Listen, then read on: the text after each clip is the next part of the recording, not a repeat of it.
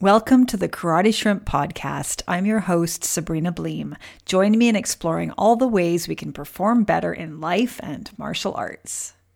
You're having difficulty making a change in your life with your martial arts training or your diet or something else. Here's an activity that will help you understand why you're not changing and make it far easier to finally make that change in your life. But before we get into it, I need to point something out. Change is difficult. When we contemplate making a change in our lives, what typically happens is we experience ambivalence. We experience a resistance to that change. This reluctance, however, does not make us weak, does not imply that we're unmotivated, doesn't mean that we're lazy or messed up. What's wrong with me? I want to make this change, but I can't get off my butt. Nothing is wrong with you. That resistance you're feeling is totally normal and expected. Let's do this activity now so that you can see why. Pull out a piece of paper and a pencil or a pen. You're going to answer four questions. But first, what is the thing that you want to change in your life? Write that down at the top of the page. Is it a change in your diet? A change in your training? Do you want to get more sleep? What is it? Write it down now.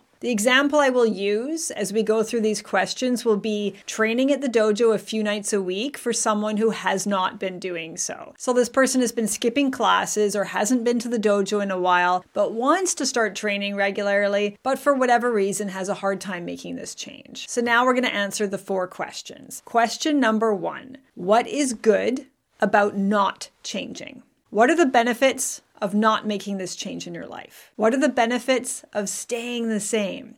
The way things are now, how is this working for you? Because you're doing things this way for a reason. There's some value in it for you, or you wouldn't be doing this. So, what is it? Write this down on your piece of paper. Let's consider the example of this person who wants to train at the dojo regularly but hasn't been. What is good about not changing for this person? Well, if they don't go to the dojo, they get to do other things. Maybe they get to watch their favorite TV shows, or maybe they get to read a good book. Maybe they get to have quality time with their partner or their family, so they get to go out with their friends. Maybe they get to have some quiet time to themselves in the evening. Maybe it's the only time of day when they don't have a zillion things to do, and they enjoy having that free time without filling it up with something else. There are good things about not changing.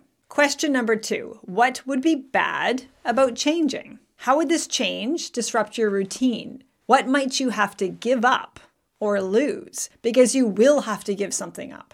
You will need to change your routine. You will need to sacrifice something or make some trade off. So, what is bad about this change? Write this down on your piece of paper. So, back to our example if this person does start training at the dojo, they will need to give up their relaxing evening on those nights and give up that time to watch TV or read or whatever else. They will need to travel to the dojo, possibly in heavy traffic. They will need to train when they get there, even if they're feeling tired or stiff from a long day at work or sitting at a desk. That workout might be really, really difficult, right? It might be hard. They might feel exhausted after. They will need to shower when they get home. They'll need to wash their uniform. They might have to make another meal if they feel hungry when they're done. So they can't even relax right away after that training session when they get home. All of this might mean a later bedtime than usual. So, on those nights, they might get less sleep than normal, which might mean that they're more tired the next day. And then, of course, they might be sore or tired the next day from the training sessions themselves. There are bad things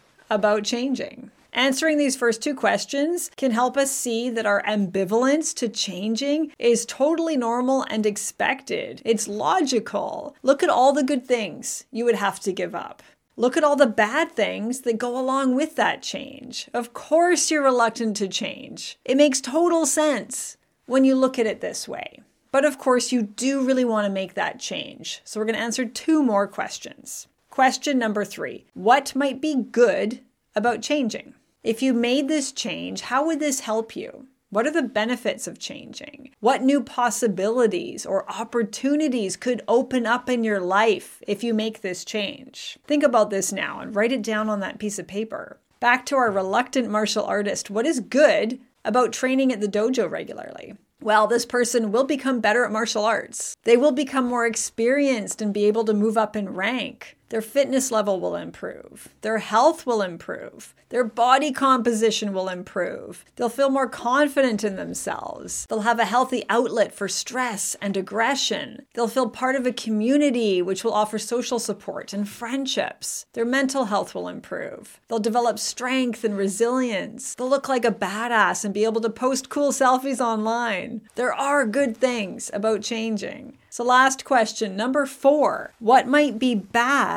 about not changing? If you don't make this change, what bad things could happen? If you carry on the way you have been, what might your life look like in 10 years or 20? What is the downside of not changing? Think about this and write it down on that piece of paper. So, back to our example. If our martial artist doesn't change and continues to enjoy his couchy couchy time in the evenings every night instead of going to the dojo, there will be negative consequences to this. This person's fitness level will decline. Their body composition or weight will change for the worse. They'll start losing muscle. They'll get worse at martial arts. If you don't use it, you lose it, and they will start to lose it. They'll decline in their ability. They won't move up in rank in their martial art. Their health might worsen. As time passes, their confidence might start to go downhill. Their mental health might worsen as they don't have that social outlet and that physical outlet for stress. They'll lose strength. They'll feel disappointed in themselves and they'll be filled with regret over their decision to not make that change. So there are bad things about not changing. Four simple questions, but they can provide a wealth of information. Change is difficult. Your hesitation is valid and legitimate, and you have not been sabotaging yourself after all. But trying to force yourself or bully yourself into making that change when you're already feeling reluctant, this often results in us pushing back and feeling even more resistant. No one wants to feel pressure to change. Pressure from others or from ourselves makes us want to do that thing even less. It makes us resist even even more and it makes that change far more difficult. But what can help is giving yourself the option of not changing. You can say, okay, I really want to make this change, but I don't have to. No one is going to force me to do it. I really do have a choice. And when you say this to yourself and actually give yourself permission to keep things exactly the same as they already are, paradoxically, you will probably start to feel a lot more willing to make that change. No pressure, no bullying, just a real, actual choice with no judgment. By doing this activity and answering these four questions, you'll realize that your hesitation is totally normal because change is not easy.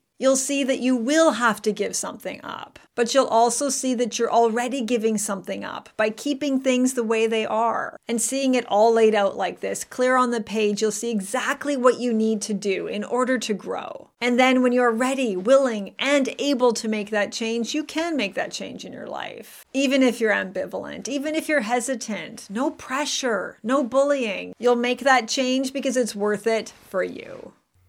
Thank you for tuning in to the Karate Shrimp podcast. You can also find me on YouTube at The Karate Shrimp, as well as on my blog, www.thekarateshrimp.com. There you can find more resources as well as online courses to help you perform better in life and martial arts. Feel free to share my content with anyone you know who could benefit from it. See you next time.